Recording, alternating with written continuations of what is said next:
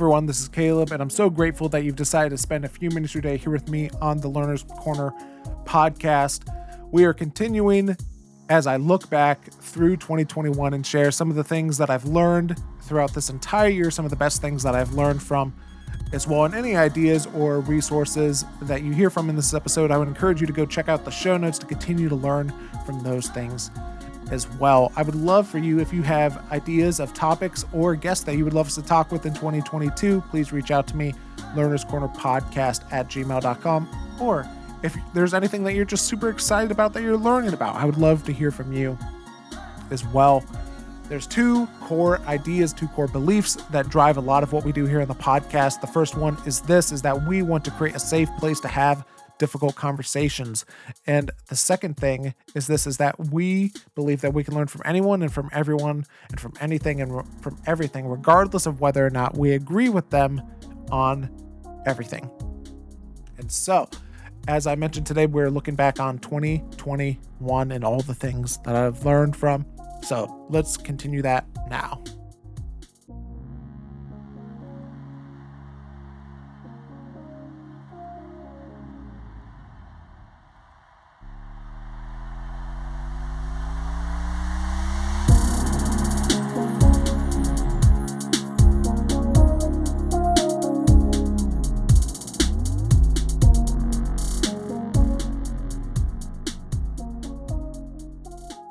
Another big thing that I've learned in 2021 and that I've that I've put more work into understanding is understanding our history and understanding the world in which we live in.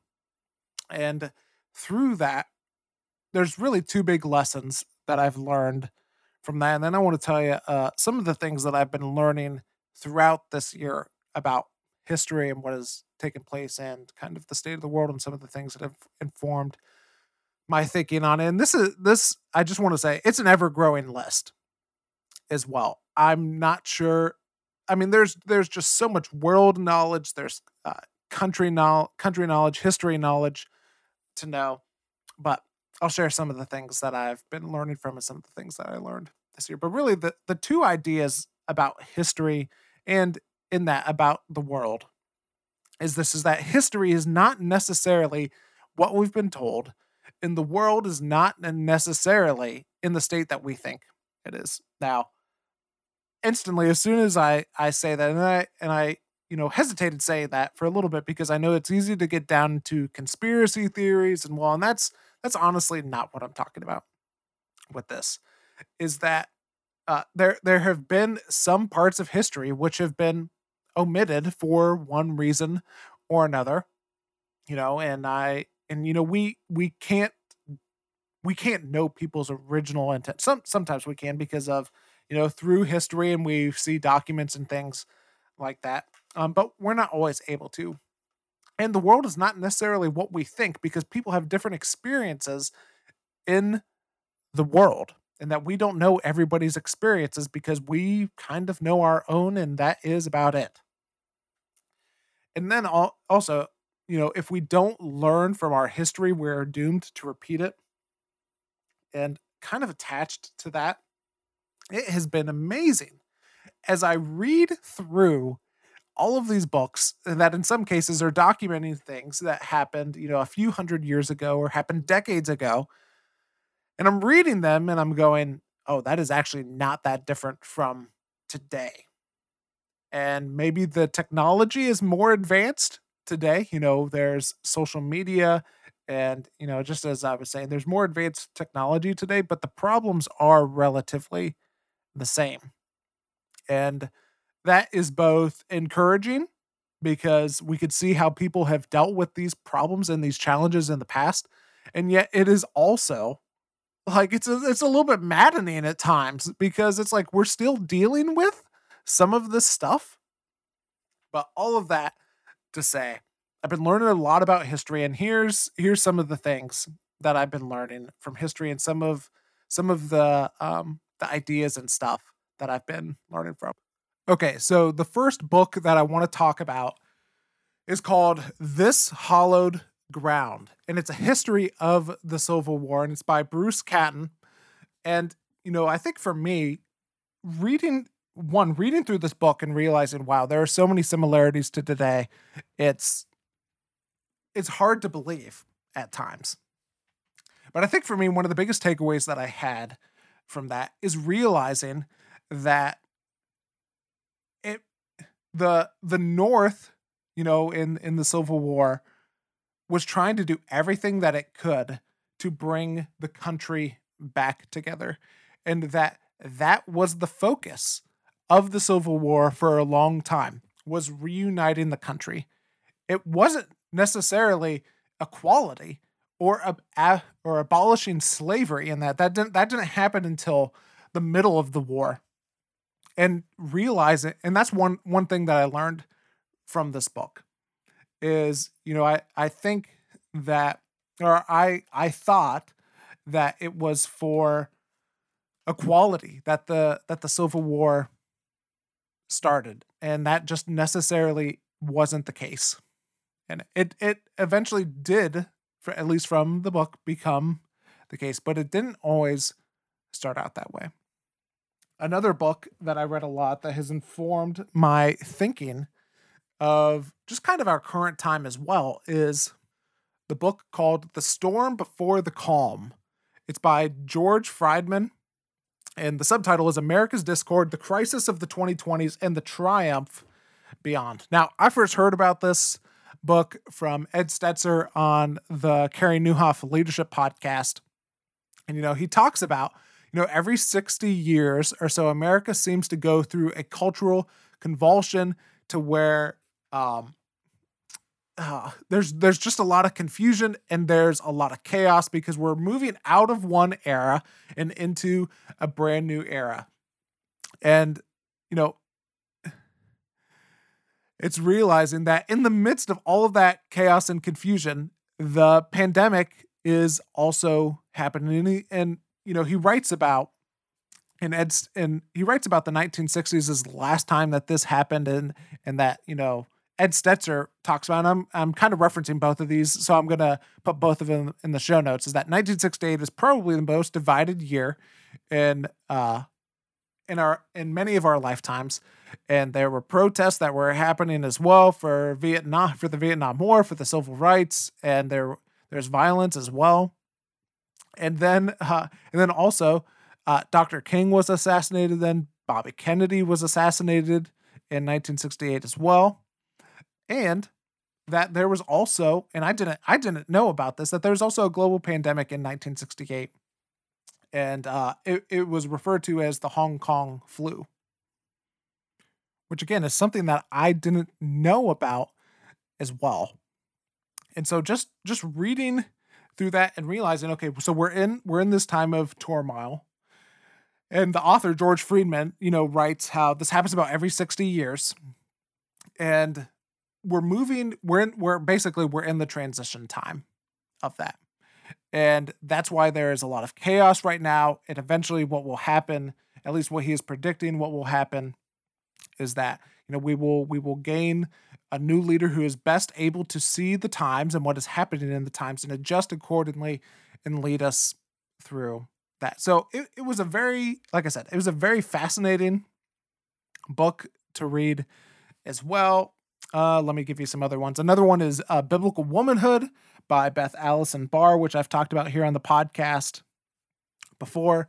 Which, uh, oh man, when I when I was reading through that, I was finding out, um, you know, finding out what was happening in the church, particularly to women and how they've been erased throughout history, and um, and not treated well. It it was it was a very it was a very sobering read for me. I also read a book by uh, Peniel Joseph, and it's called The Sword and the Shield The Revolutionary Lives of Malcolm X and Martin Luther King Jr., which was a very enjoyable read as well.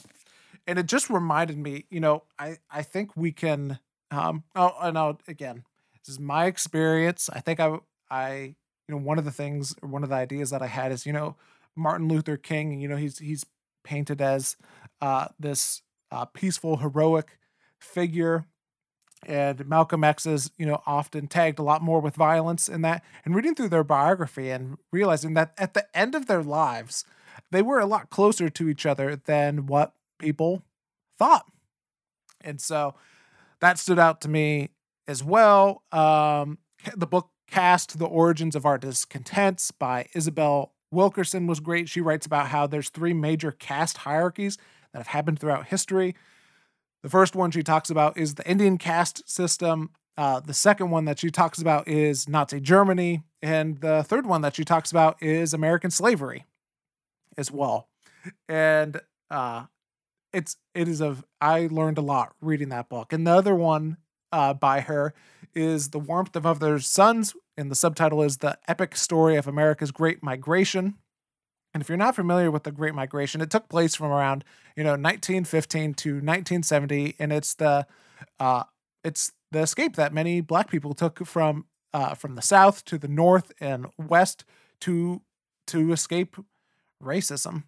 And you know one of one of the quotes in there that really stood out to me is this, and it's a little bit lengthy, but it it really, um, man, it really got my attention. Isabel writes, contrary to modern day assumptions, for much of the history of the United States, from the draft riots of the 1860s to the violence over desegregation a century later, riots were often carried out by disaffected whites against groups perceived as threats to their survival.